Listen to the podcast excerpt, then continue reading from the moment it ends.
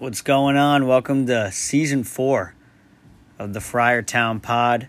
Our first episode here of season four. Matt and I, we're going to talk about the Friars' two scrimmages. And then we got some new segments for you. Uh, we're going to have some hot takes for you. Obviously, uh, that's probably a temporary thing here, but also a Friar fun fact, which we'll be doing every episode. So, kind of give kind of give you all a little uh, blast from the past. So, all right, let's go.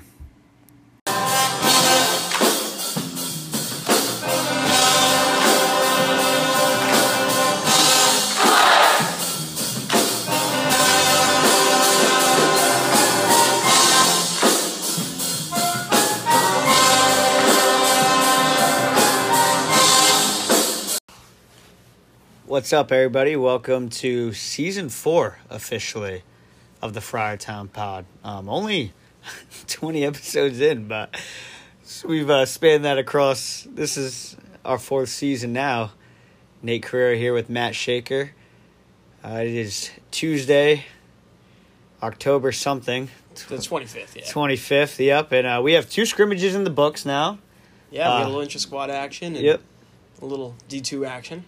Yeah. Uh, Matt and I were both at the inter squad one, but just Matt was there versus uh, AIC. It is, I believe. Yeah.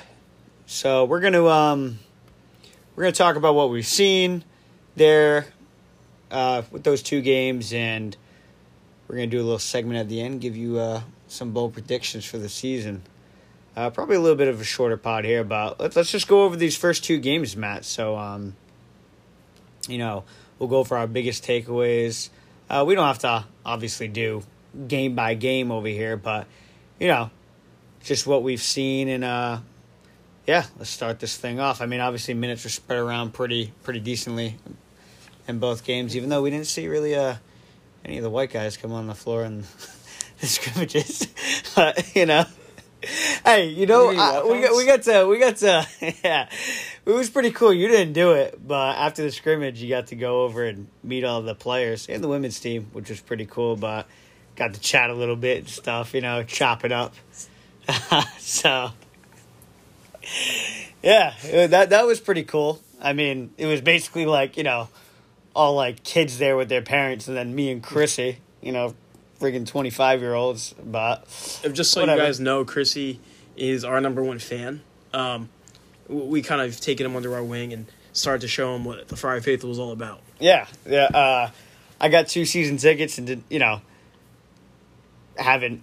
You know, in years past, whatever, I've never had like really somebody consistently coming to the games. I've been to a lot of games by myself, and whatever. Matt's got an extra seat near him down in you know, freaking courtside over there. I'll go down, but uh, yeah, Chrissy started uh, following along last year. Chrissy Pants, number one fan of the Friartown Pod. Mr. Pants. Yeah, all right, enough of that bum. Alrighty, so let's talk about what we saw. So, walk in the gym that Saturday inter squad inter squad scrimmage, and uh, we meet up with you down on the floor, Matt. And the first thing I said was, "Holy Mother of God!" The body of Bryce Hopkins, Devin Carter, just being right up next to those guys. Um, The very first thing that you turned and said to me was, Bryce Hopkins is an NBA player. yeah, You didn't even see him pick up a basketball yet, with just his body. yeah, he's got the body of one He- for sure. You know, you don't expect him to be a sophomore in college, No. the way that he's built.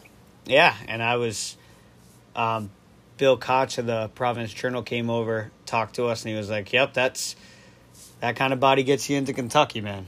You know, he's he ain't lying. I mean, that dude's got some serious athleticism to him, and uh, I mean, this this team just does. I mean, the athleticism that they brought in this offseason and you know last pod whatever we touched up on the five transfers that seems like ages ago i mean we were just looking at it last time we recorded was april so it's been a while since we talked about this guys but now that we've laid eyes on them i mean it's it's different It's insane. It's Yeah. the level of athleticism this team can bring to the table this year.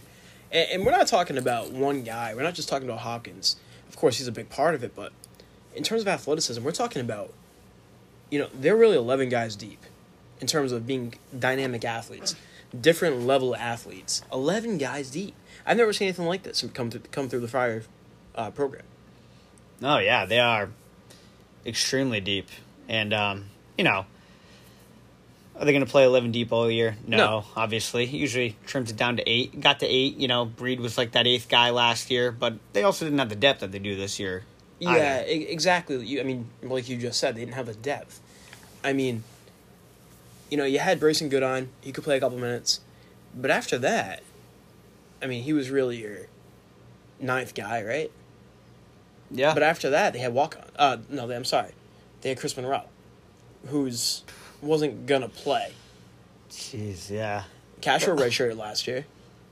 You know, you didn't really have much in terms of options, but this year, you're just talking about one dynamic athlete after another, after another, after another, and whether or not they have the actual, they can actually play basketball. Well, we'll get into what we've seen so far, but in terms of actual game experience, it's yet to be seen. But I tend to think that given how highly recruited these guys were, they're not just athletes. No. And Castro's another one. When we first walked in that gym, I was like, whenever you see him during warm ups, then literally in the first five minutes of the game, I was like, how did this guy not play last year? I mean, whatever, Oh. I get it. Whatever. I mean, like we were talking about off air, he hasn't played basketball games in, Three years. yeah, years. So I can understand why. But, uh, COVID and redshirting and yeah, wow. I mean, I I think I fell in love. I think I I've been telling you I think Carter's going to be my new favorite player. I think it's Castro. Actually, so You know something? You look a little bit like Devin Carter. I, I can see it. yeah, maybe if I could, you know, curl my hair up a little bit, you know, grow like a foot. Um back in August, I bumped into Castro and Alyn Breed out in Thayer Street one night grabbing food. And um whatever, they were wearing like jump jumpsuits and stuff, so I didn't really get to size Castro up. Obviously, he's, you know, tall as shit, but you didn't get to check him out. yeah, you know, and then I, you know, I see him on the court, and I'm like, this is, this is Giannis with 50 less pounds of muscle, basically. Dude, basically, he's dribbling, he's handling the ball full court, running as fast as the guards, and not turning it over. And he's 6'11, 6'10, 6'11. How many guys really are built like that? I know. I mean, you want to talk about under the radar, you know, next level, some guy that might get an NBA shot. I mean, he's got a body that if he produces, I mean, some team's going to take a shot on that kid. And, uh, well, I mean, he produced. He produced in both games and fairly well. And um, I really, really liked what I saw from Castro. Yeah, same here. I mean, that kid can jump out of the gym. He really can. And, and on top of that, like I just pointed out, he's got the ability to get up and down the court like guards at that size. Um, and, and you know, they said that his his offensive game was a work in progress. I think the kid will be fine in terms of shooting the basketball. I think that the kid will be fine in terms of putting it putting it back in. In terms of his, his awareness on the court, he seemed fine. Uh, you know, maybe he's still a work in progress, like we just pointed out a couple times. now, he was really missed about three years of basketball. So yeah, definitely some learning to grow, uh, some growth to be had there. But I don't think that he's nearly as far away from being the guy, the man, the it that everybody talks about him as as people think that he is. Yeah. And think about this year. I mean, you know, not to look like too far ahead, but, you know, gets groomed a little bit this year, whatever plays, you know, maybe about 20. game. Yeah. yeah, Next year, he's going to have a starting role. a starring role.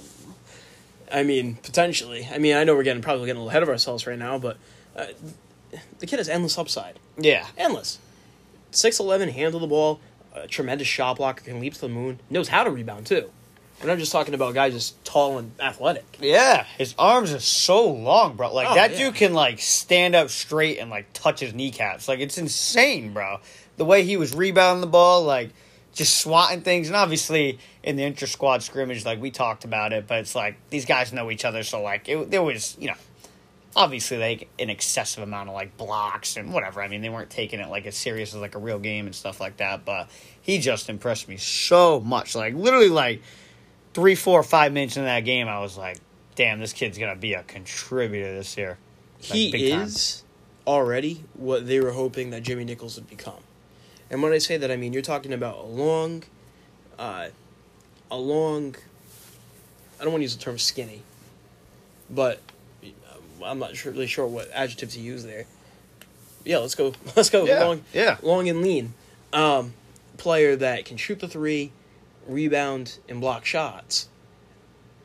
Here's the thing, though.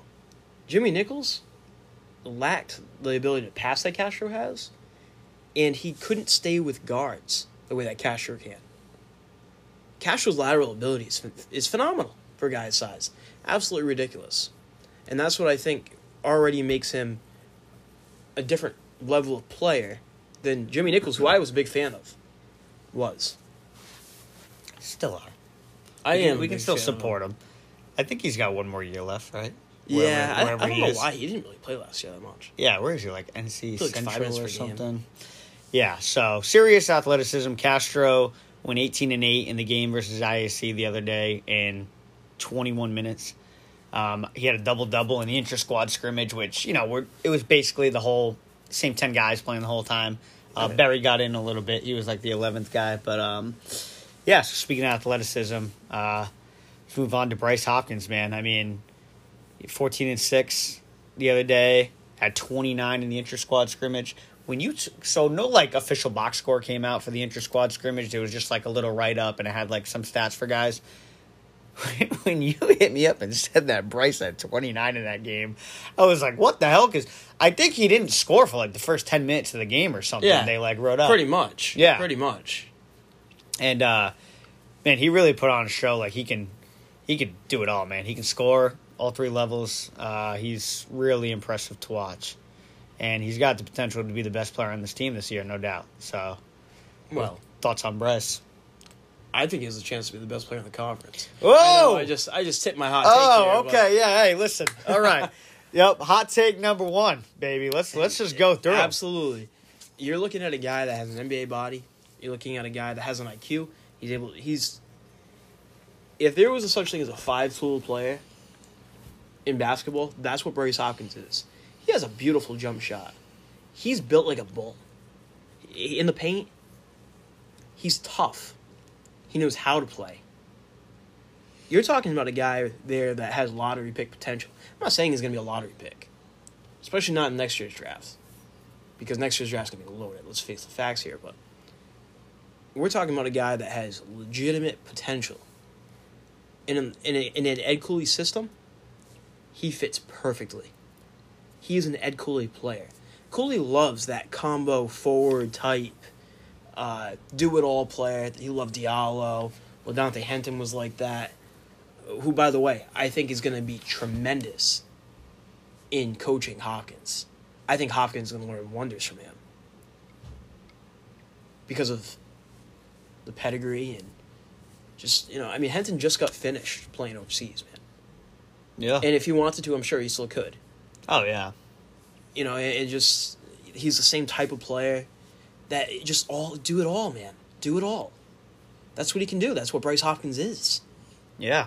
Another guy that can do it all, Devin Carter, man. Great athleticism once again. Like I said, I stepped in that gym and I saw his body and I was like, damn. Ooh, I mean, you see the highlights at South Carolina. Dude's flying all Yeah. over the place, going coast to coast. I mean, he can. He's So here's the thing. he's it. Here's my thing about Carter. You know, the the knock on him was that he started his jump shot a little low and took a little time getting it up. And I definitely could see that.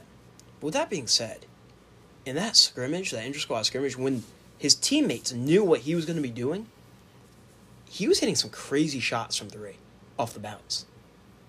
And uh, now I'm thinking to myself, these guys know it's coming, and they still can't stop it. I don't really care how long it takes you to get your shot up. If you can still hit it, who cares? Right.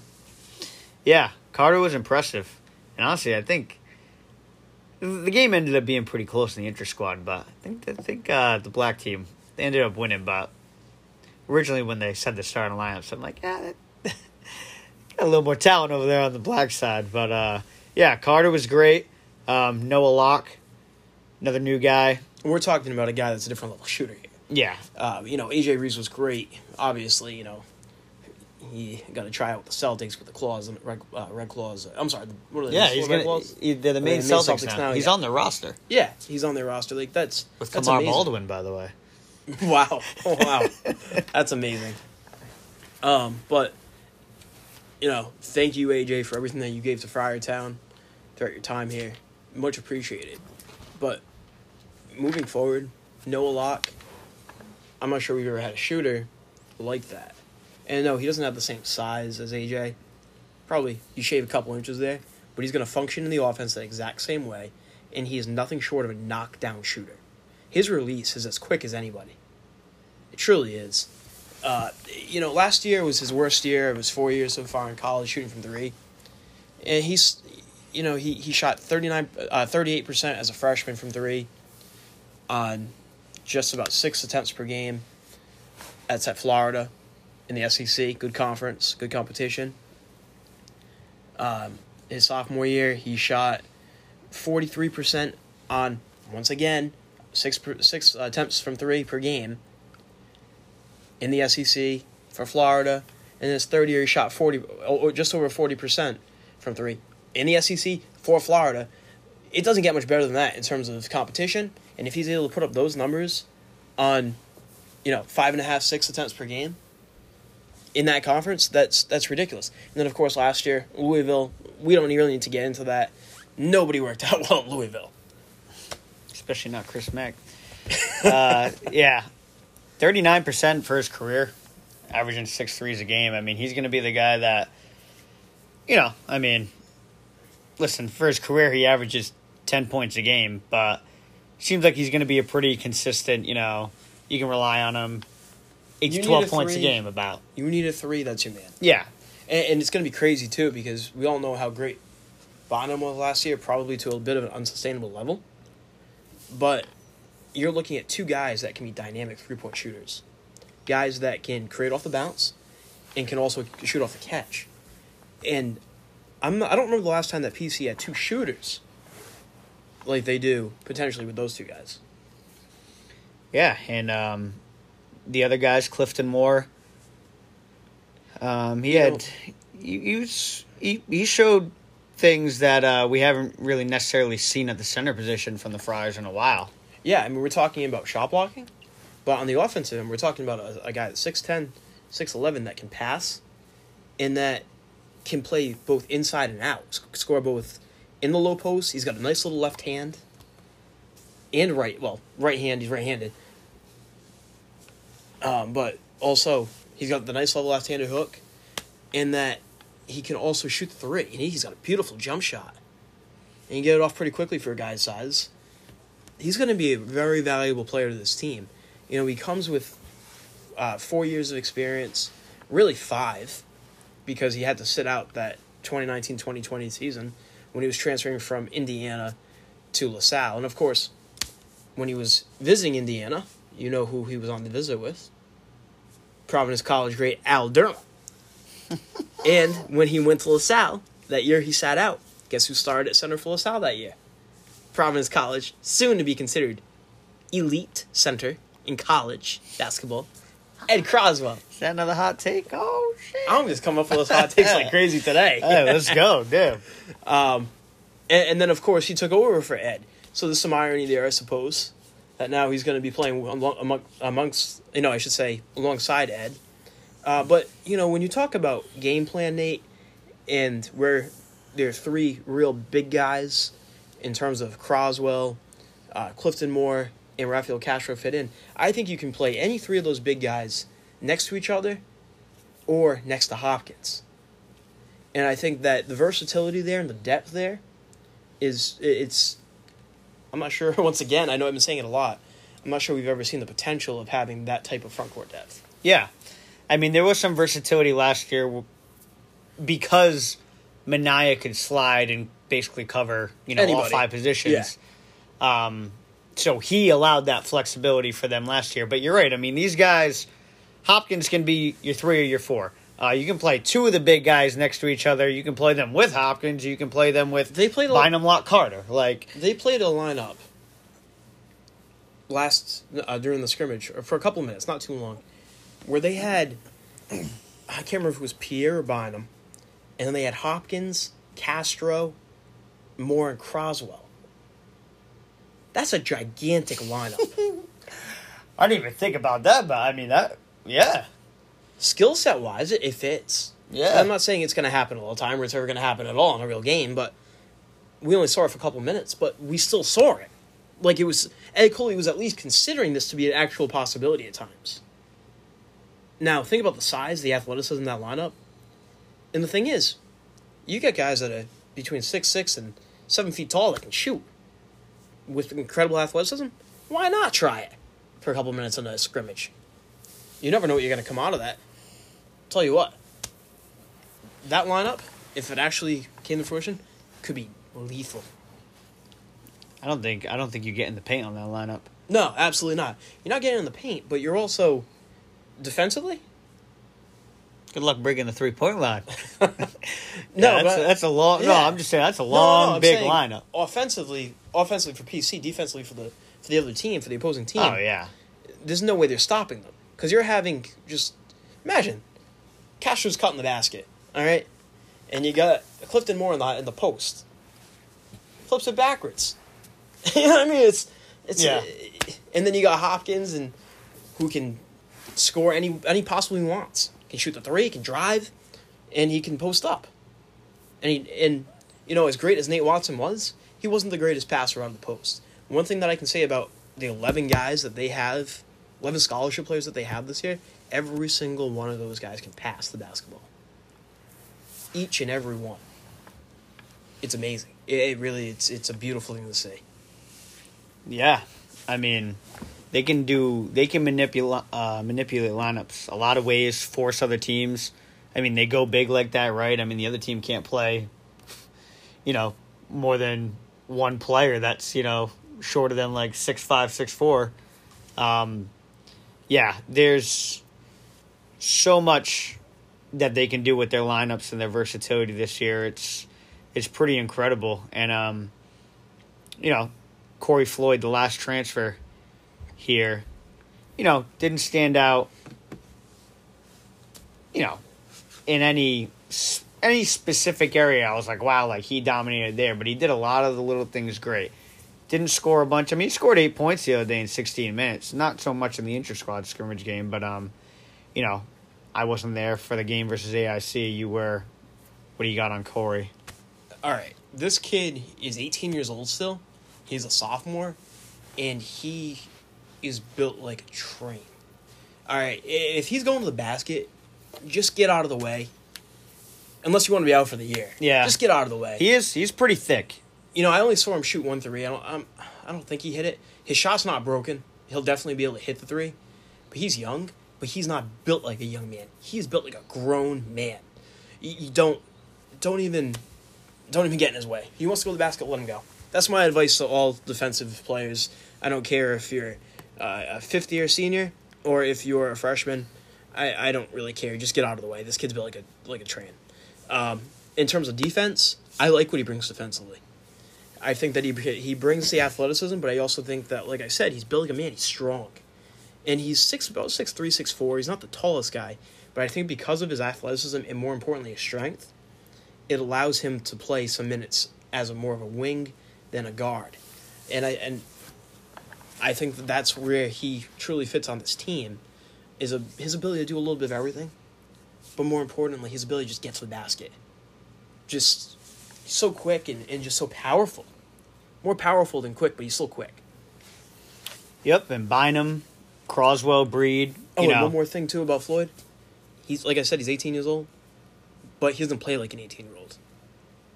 You would never know it. His birthday, his birth year is literally 2004.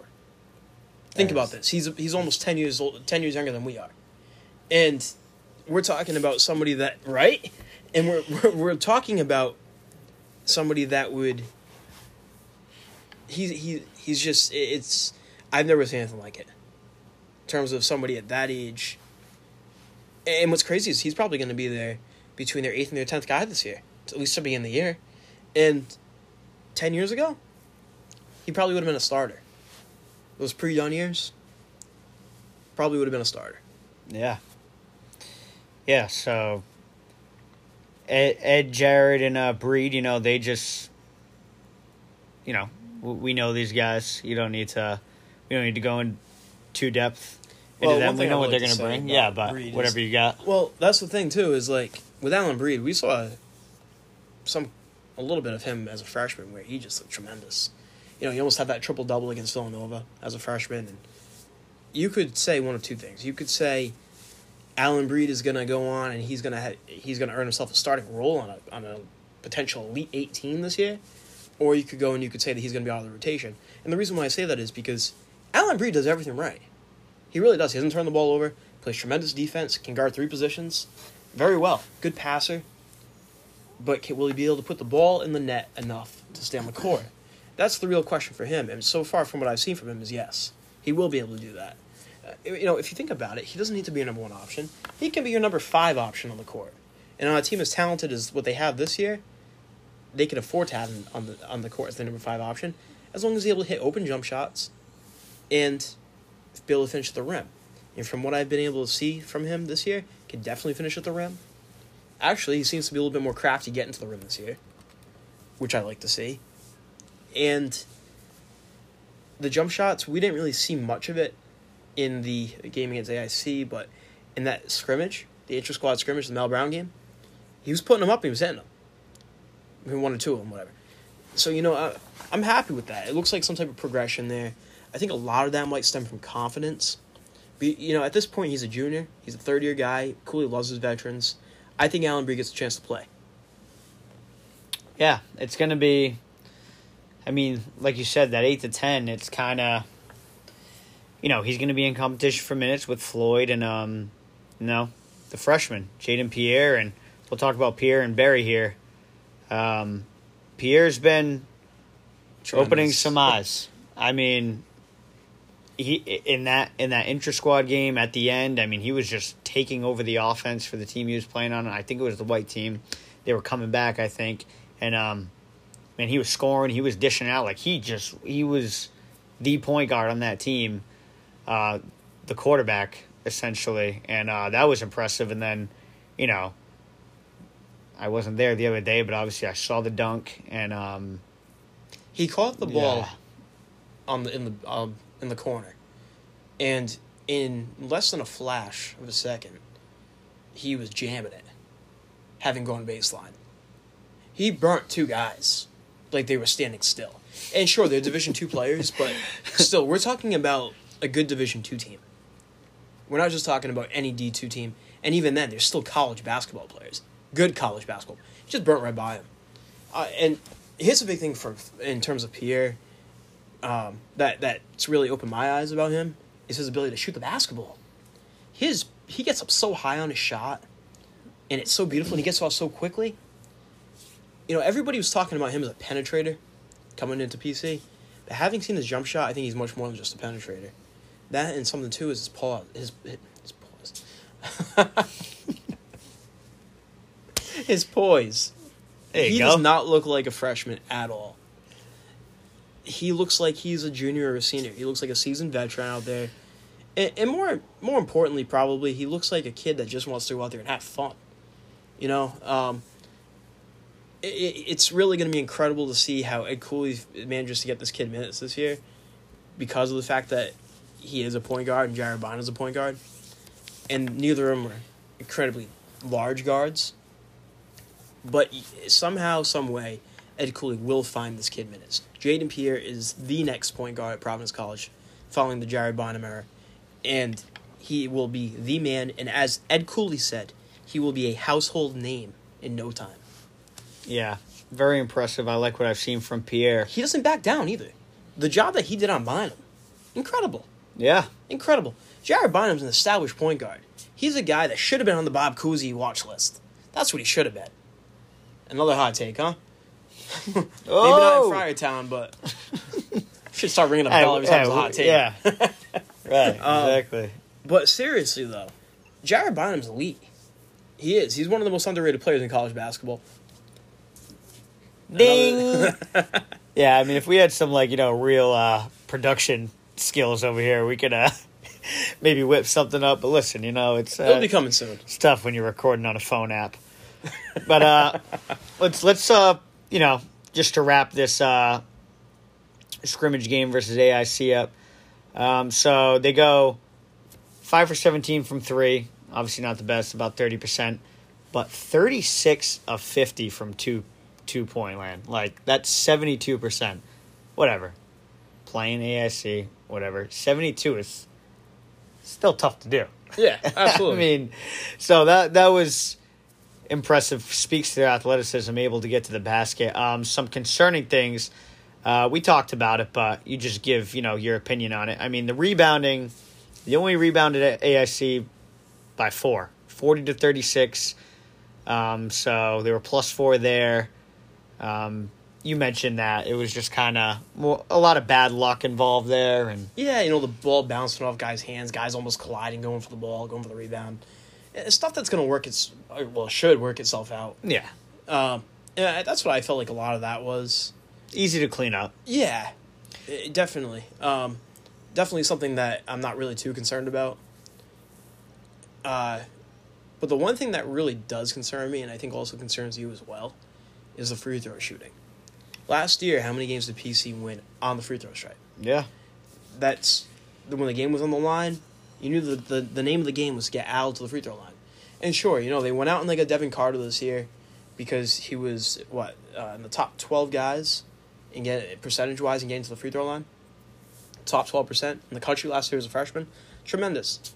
But here's the thing if you can get if you consistently get to the free throw line and you consistently can't hit free throws, even if 50% the 50% that they shot that game is an outlier, which I'm sure it is if you're only as a team shooting 65 70% you're not going to win games to be complete honest. You need to shoot better than that at the line and i think they have the personnel to do it. It's just you know they they have to they have to do it. Um, and just because i think that they have the personnel that's capable of doing it doesn't mean they're going to. So far we haven't seen them actually physically do it. Uh, and like I just said, I'll reiterate again, they won games last year because of their ability to to hit free throws. Horchler, a fantastic free throw shooter for a big guy. Uh, Reeves was a very good free throw shooter. Bynum hit free throws last year at a decent clip. And, you know, they had one of the best free throw shooters in the nation last year in Al Durham. And also, in him, a guy that could get to the line like nobody else. You know? So, I mean, you're losing a lot there in terms of free throw shooting. Your only real guy that's back in that department is Bynum. Uh, you know, you didn't really expect you don't really expect to get much out of out of Croswell at the free throw line. Um, you know, it's more of a more anything you get from him there is kind of uh, added, but you get you got to expect to get stuff something from the guys that are going to be getting to the line a lot. They're going to be getting the ball a lot in terms of uh, around the basket in terms of Castro, Hopkins, Bynum, Carter. Those are probably your top four guys. They're gonna and, and more. Those are probably your, your top five guys that are gonna be getting the free throw line. And it's funny because the majority of those guys can shoot the three ball really well. They have beautiful shots. Let's just see if it translates to the free throw line. Yeah, very well said. So that basically wraps up our thoughts there on the two scrimmages. Uh, they have one more left this Saturday, I think like four o'clock or something. Um, against who the hell is it against, Matt? I don't remember. Oh, Assumption. Assumption, yes. Conley kid, Yes, Cooper Creek. your boy. Watch out for the name. Yes, he went to my high school. Um, I remember seeing him play in high school when he was at Bishop Connolly, which is Catholic high school in Fall River, Mass. Um, and he was he was very very good shooter. He's six eight. Um, you know, definitely going to be a fine Division two player, without a doubt. That being said, best of luck to you, Cooper. Um, I'm not sure you ever played against anybody like Bryce Hopkins before. and I genuinely mean that when I say, you know, Oh, yeah. you want to see the guys that from your school that come after you and before you, whatever. You want to see guys that you have some type of connection to do well. And I I don't know him personally, but I know the number of people that do, and they all say he's a nice kid. Uh, I know his father played overseas for a while. He's originally from Australia. I believe he was an exchange student in the United States originally. I could be wrong there, but um, you know, best of luck to you. All right, so yeah, that that final scrimmage game before the big um, season opener on the eighth against Rider. Um, it's gonna be a it's gonna be a full house, man. People are gonna want to see that. Uh, oh yeah, that Big East banner go up, man. Absolutely. They don't even they don't even have any of the banners up right now for PC. I know. I don't, I don't know. I don't know if they had them up for the AIC, but for the no, intra squad, yeah, All, all the retired numbers they're all down. yeah, they retired all their NCAA tournaments. Obviously, they had to like, you know, add to some of those banners, right? But um, all the P Bruins ones are up, so yeah, that'll be that'll be a fun ceremony. Get there early um, for that one. We'll we'll come to you guys um, prior one more time prior to the season. We're gonna, you know, we're gonna touch up on the Big East and stuff. I know that isn't for another you know two months the Big East play, but uh, you know we'll a lot of transfers, man. I mean, you got teams in the. I mean, we had five, right? A lot of teams in this conference had four or five guys. So, you know, we're gonna we're gonna touch up on that stuff one time, right at the beginning, uh, right before the season. So we'll come to you one more time then. But right now, we're gonna do some bold predictions here. So Matt and I, we got a couple. Matt showed his hand already on a few. Um, Hey, With- we yeah. were just talking about all the, all the transfers, right? You know how many transfers are in the Big East this year? Have come into the Big East? 30. yeah. So that's 30 transfers? three a team, and we're talking about impact guys too. Right, we're not just talking about scrubs. And Marquette only had one of those 30. so, I mean, you're looking at probably on average, probably three or four guys per team. And like you just said, impact guys. We're just talking about guys that are going to be sitting on the bench. Oh yeah. So, yeah, a lot a lot of turnover, a lot of change. It's a stacked conference this year. I mean, PC's got a good ass team. A lot of these teams beefed up, beefed up big time. A lot of new coaches. Yeah, it's going to be fun. But right now, non-conference. Worry about that. Take care of business there. All right, bowl predictions time. Matt, you showed your hand on a few. You say that what Bynum's going to be a finalist for the Cousy Award. Absolutely. You know, it, it's kind of mind blowing to me that, considering the step that he took between two years ago and last year, that he wouldn't be on that list, especially considering what he did in conference play last year. Yeah, It was absolutely absurd. I mean, for a while, he was shooting 50% from three. And I get, you know, that's probably a pretty unsustainable clip. no, definitely. But it doesn't mean that he can't shoot 40% from three and hand out five, six dishes a game.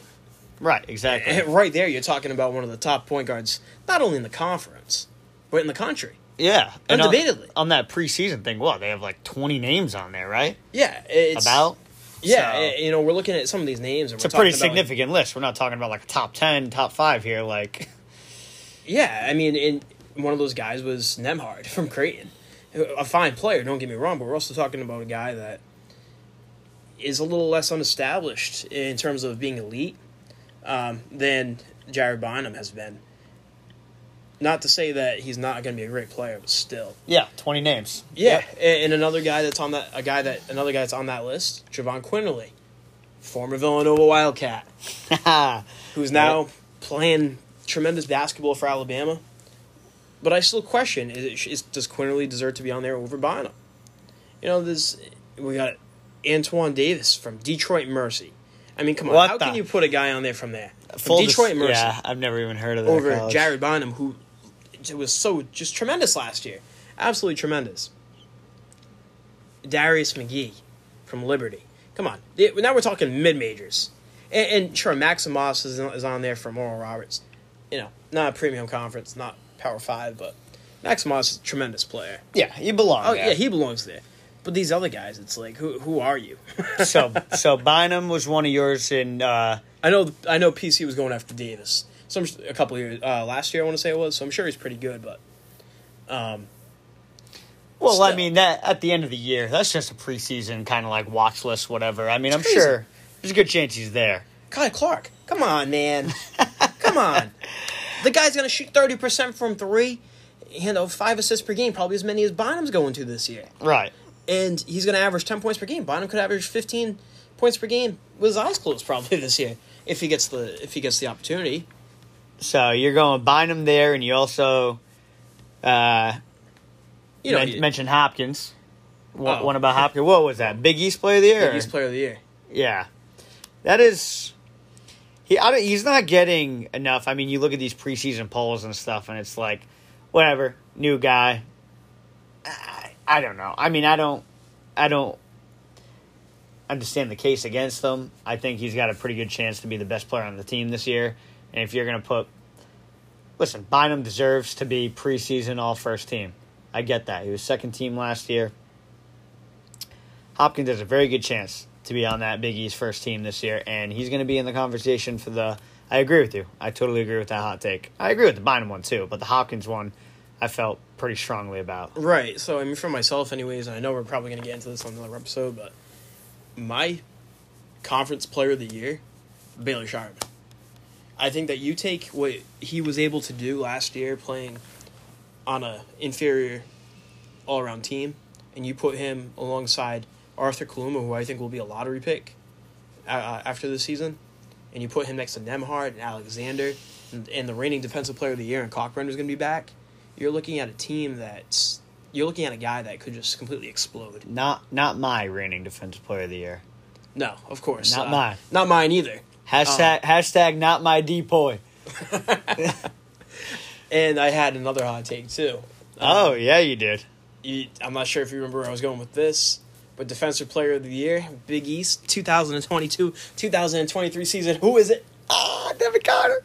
Devin Carter. Yeah, You heard listen. it here first, folks. I mean, we've already had uh, one Gamecock transfer get robbed, so I wouldn't be surprised if uh, it happens again. Usually, I mean, they, they look and they're like, oh, Kalkbrenner swats three balls a game. We're just going to give it to him. I mean, it was so obvious that Minaya, I mean, to us at least, was. Minaya had the lowest field goal percentage Yeah. against, and he did it. He you could put him on one of four spots. Mm-hmm. Didn't matter who the matchup was, didn't have the counting stats. and it was going to happen. You know what I mean? So, Yeah, I- and and you know something though, I would rather have a guy like that than just a ball hawk or a swatter. Oh, 'Cause yeah. those guys that are that are putting up the stats are also making fouls. How often did Benai ever get in foul trouble? Maybe once or twice all season And long. taking chances that bite them in the ass. Like right Going. and but when it counted, you better bet he was going to get that steal. He was going to get that block because he could whenever he wanted to. But Yeah. ultimately, he just didn't want to let you score. He didn't want to let you get in a rhythm, and he never did. Look what he did to Ochai Agbaji last year Right. in that game. And then look what he did to Remy Martin in the second half. He held Remy Martin to two points in the second half. After he had, what was it, 20 or 22 in the Yeah, first half, whatever it was? friggin' 20, I think it was. I think he had 22 in the game.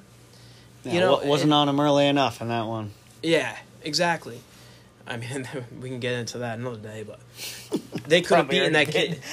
They can. They could have beaten that Kansas team. Oh yeah. You know, one one little thing here, one little adjustment there. Maybe you know, He had to leave with not taking left. fadeaway threes with one of your best three point shooters when there's nobody near you. Come on, Noah. I love you, but come on. Yeah, so I got some hot takes. My first one is um, I hate the amp because I woke up dumb late the day before the inter squad scrimmage. Didn't have my coffee, expected to walk into the first stand through the gates and get one, and Dunkin' Donuts is now a Coca Cola zone, and there's no coffee in the whole stadium. And I know this because I snuck down to the media room. They didn't have coffee down there. And then I went down to the little fancy schmancy bar and VIP section that's underneath the stands. And I asked one of the bartenders if they had coffee. And she told me there's none in the whole arena. So All right, and, and it's a record, joke. It's a joke. let me answer that for the record. I don't drink coffee. I like iced coffee once in a while. I used to drink a lot of it when I was in high school. I worked at Dunkin' Donuts. I used to get it for free when we're on the clock and all, but I never liked hot coffee. Still don't. Never have. Never will. It's what it is. And I still f- feel the sentiment of how do you not have coffee in a public venue? Dude, I'm like, just plug a Keurig in somewhere. One of the hot dog stands. I don't care. Like, it's ridiculous. Like, these, these, you know, I wake up late, okay? I need to set alarms to get to, like, noon, 1 o'clock games on the weekends. Well, that's what happened. I need my coffee, bro. And enough for nothing, used to be able to take Dunkin' coffees into the stadium because it was Dunkin' Donuts and it was a Dunkin' product. I'm sure they're not going to allow it this year. So, whatever. Just, just come on, come on. Let's let's get that straight. Seriously, whatever. Okay, not really a hot take, more of a vent. Um, all right, my first hot take. I'm gonna go stats here. Matt went awards. I went stats. Rafael Castro is going to be the first player in about 13 years. Last one that did it was 09 and 09-10. Jamine Uh, Peterson. Peterson averaged 10 rebounds a game. Okay, if Rafael Castro is playing 20, 22 minutes a game, he's going to be able to pull down 10 boards. Like I said, his wingspan is absolutely ridiculous. He's going to be the tallest player on the court uh, a decent amount of the time. Especially during non conference play, he can really beef those numbers up. I mean, this dude can legitimately have like 15 rebound games if he's playing, you know, 25 minutes against Stonehill. Okay, so I'm going to go with that for Castro. My second one, I want to do something about Breed. We talked about it. I couldn't figure out what the stat is. Alyn Breed's just going to be he's going to be a, a different kind of offensive player. I think he's actually going to improve his three point percentage by 10 to 15% this year. He shot it at 20, 27% as a freshman, only 21% last year. He had a really bad streak where for about a month and a half he only went like 2 for 25. You take that out, he's actually a pretty, you know, respectable three-point shooter. Just what I saw in the scrimmage, he didn't do it really against AIC. He only shot 1-3, but in the scrimmage, he was spotting up, he was letting it chuck from deep. If he's going to be out there, he's probably going to be the fifth option on offense. Just sit in the corner. Sit in the corner. Work on that shot. Think about Grant Williams with the Celtics, right? Worst offensive player on the court most of the time. Just sit in the corner. When you get the ball, learn how to shoot the damn corner three. Alyn Breed, I'm assuming he's probably been working on it um, because he let about five of them fly in the intra squad scrimmage and he hit a few. So I'm going to go with Breed. Um, I don't know. I mean, listen, dude shot like 50 threes in his whole career, okay? Not a large sample size here, but 21% last year. I'll say he'll get closer to 35% and, you know, not essentially be a threat. He's not going to be freaking Noah Locke, AJ Reeves out there. But um, I expect him to improve in that area. And then Matt and I, this is our this is our gift to you, our children. Um, Providence, so preseason poll, Providence is picked fifth. Um, it went Creighton, Xavier, Villanova, UConn, then Providence. Matt and I, however, think for the second year in a row, Did you say Xavier? yeah, Oh, okay. for the second year in a row, PC will uh, will finish ahead of Villanova in the Big East standings. We're not going to come out here and say Providence is going to go back to back. That's going to be tough. I mean, you got like we said, this conference is beefed up. Uh, some teams just went crazy in the transfer portal. I mean, Creighton's the ninth ranked team. Yeah, and, and you know people poll. are saying that Creighton could potentially win the national championship. Yeah, they're at some point in the year, they could be the favorite too. You know, I mean, they're they're a legitimate team and they're very deep this year. Uh, they're gonna be able to do some damage, that's for sure. Oh, a couple of questions that I do have in terms of, and I'm sure we'll get into another pod, but a question that I, a couple questions that I have actually revolve around St. John's this year, uh, in terms of how good Andre Curbelo can be. He's a transfer from Illinois. He was preseason first team All American last year as a, as a soph- uh, yeah as a sophomore, and wound up not even starting and actually falling out of Illinois' rotation altogether at some point, uh, down toward the end of the season. But now he's at St. John's. He's supposed to be completely playing the best basketball of his life. Him and Posh Alexander are, going to be the starting guards. The real question is neither of them are great shooters. Can Curbelo and Posh Alexander play well enough together in the half court to warrant the two of them being out there on the court together? If they're able to, it's going to mean that one of the two of them is going to take an incredible leap offensively in terms of the ability to shoot three. And if they're able to do that,